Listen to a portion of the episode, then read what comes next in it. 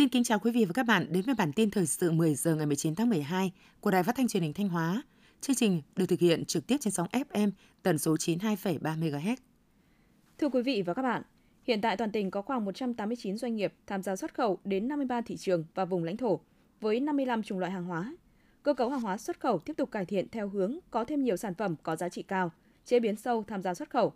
Năm 2023, giá trị xuất khẩu ước đạt 5.060 triệu đô la Mỹ, bằng 92% kế hoạch, giảm 6,6% so với cùng kỳ. Giá trị nhập khẩu ước đạt 8.252 triệu đô la Mỹ, giảm 9,7% so với cùng kỳ. Kim ngạch xuất khẩu của tỉnh chủ yếu tập trung ở một số mặt hàng xuất khẩu chủ lực gồm hàng may mặc, giày dép, benzen, lưu huỳnh dạng hạt, bisilen, tinh bột sắn, giam gỗ, thủy sản, xi măng. Tính từ đầu năm đến nay, tổng kim ngạch xuất nhập khẩu của các doanh nghiệp tỉnh Thanh Hóa sang Lào đạt 43,91 triệu đô la Mỹ, tăng 1,15% so với cùng kỳ năm 2022. Trong đó kim ngạch xuất khẩu đạt 34,22 triệu đô la Mỹ, tăng 1,08% so với cùng kỳ. Kim ngạch nhập khẩu đạt 9,69 triệu đô la Mỹ, tăng 2,27% so với cùng kỳ. Các mặt hàng xuất khẩu chủ yếu là vật liệu xây dựng, hàng tiêu dùng do Việt Nam sản xuất, xăng dầu, ga, máy móc, thiết bị, phương tiện, tạm xuất tái nhập, thi công công trình thuộc các dự án đầu tư, mặt hàng nhập khẩu chủ yếu là gỗ các loại, hàng nông lâm sản. Thông tin từ Sở Văn hóa Thể thao và Du lịch Thanh Hóa, tổng lượng khách du lịch năm 2023 ước đạt 12,3 triệu lượt, đạt 103% kế hoạch, tăng 11,9% năm 2022. Trong đó, khách du lịch quốc tế đạt khoảng 616.000 lượt, tăng gấp 2,5 lần so với năm 2022, đạt 100,1% kế hoạch năm 2023. Tổng thu du lịch ước đạt 24.252 tỷ đồng, tăng 20,9% so với năm 2022, đạt 100,2% kế hoạch năm 2023.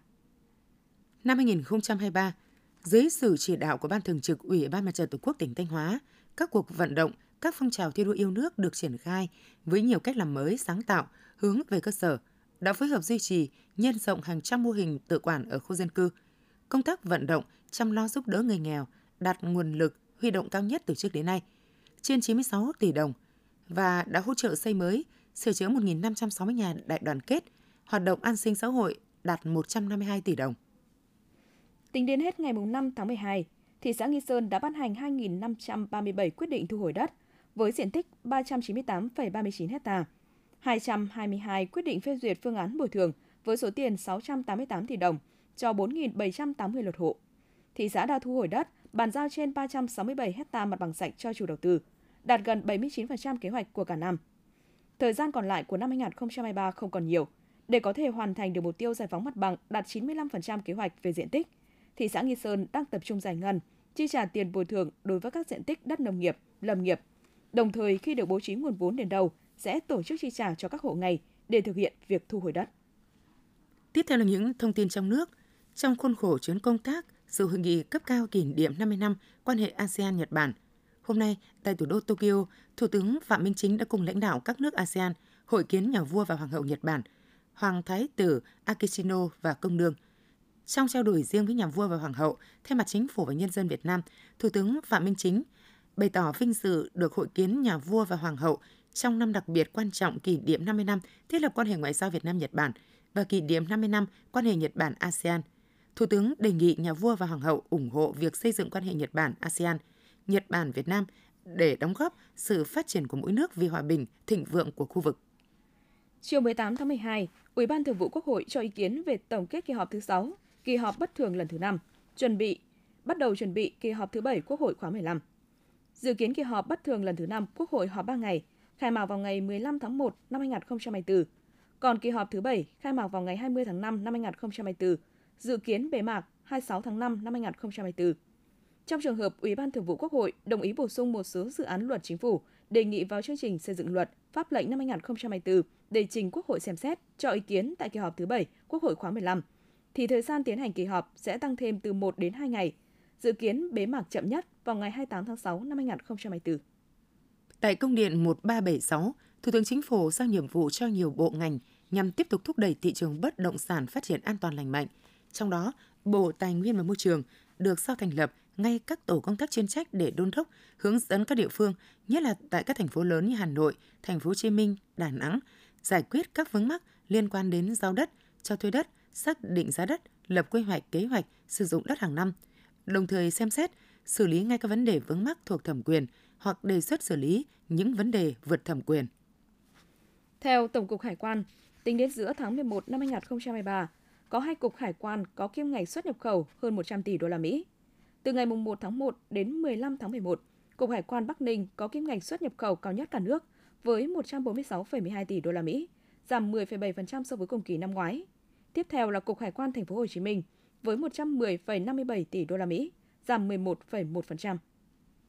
Theo thống kê sơ bộ của Tổng cục Hải quan, kim ngạch xuất khẩu thức ăn gia súc của cả nước trong 11 tháng năm 2023 đạt trên 1,11 tỷ đô la Mỹ, tăng 7% so với 11 tháng năm 2022. Xuất khẩu thức ăn gia súc sang thị trường Trung Quốc, thị trường lớn nhất tháng 11 năm 2023, giảm 28% so với tháng 10 năm 2023, nhưng tăng 12% so với tháng 11 năm 2022, đạt trên 43,47 triệu đô la Mỹ. Lũy kế kim ngạch xuất khẩu sang thị trường này 11 tháng năm 2023 đạt 539,75 triệu đô la Mỹ, tăng mạnh 32,9% so với cùng kỳ năm 2022, chiếm 1,6% trong tổng kim ngạch xuất khẩu nhóm hàng này của cả nước. Tổng cục Hải quan cho biết, 11 tháng năm 2023, cả nước chi 2,65 tỷ đô la Mỹ để nhập hơn 111.000 chiếc ô tô, giảm 26,6% về lượng và giảm 22% về trị giá so với cùng kỳ năm 2022. Theo đó, Thái Lan, Indonesia và Trung Quốc là ba nhà cung cấp ô tô lớn nhất cho Việt Nam. Cụ thể, Thái Lan đứng đầu với 50.144 chiếc, tương đương hơn 1,07 tỷ đô la Mỹ, giảm 18% về lượng và giảm 22% về trị giá so với cùng kỳ. Tập đoàn Điện lực Việt Nam EVN vừa có văn bản gửi Bộ Công Thương về chủ trương nhập khẩu các dự án điện gió từ Cộng hòa Dân chủ Nhân dân Lào về khu vực tỉnh Quảng Trị, Việt Nam. Cụ thể, EVN kiến nghị Bộ Công Thương thẩm định và trình Thủ tướng chủ trương nhập khẩu điện từ nhà máy điện gió Trường Sơn, bổ sung thêm quy hoạch các đường dây để thực hiện đấu nối. Mức giá mua điện từ dự án này là 6,95 US cents một kWh, tương đương khoảng 1.700 đồng một kWh. Bộ Công Thương cho biết, trước đó đã có văn bản đề nghị các bộ ngành, địa phương góp ý về chủ trương mua điện gió của nhà máy điện gió Trường Sơn, công suất 250 MW từ tỉnh Boli, Khamsai, Lào về Việt Nam theo đề xuất của Tập đoàn Điện lực Việt Nam EVN. Bộ Giao thông Vận tải đã chấp thuận điều chỉnh giá vé của 44 dự án BOT với tổng số 48 trạm thu phí. Thời gian tăng dự kiến kể từ ngày 29 tháng 12.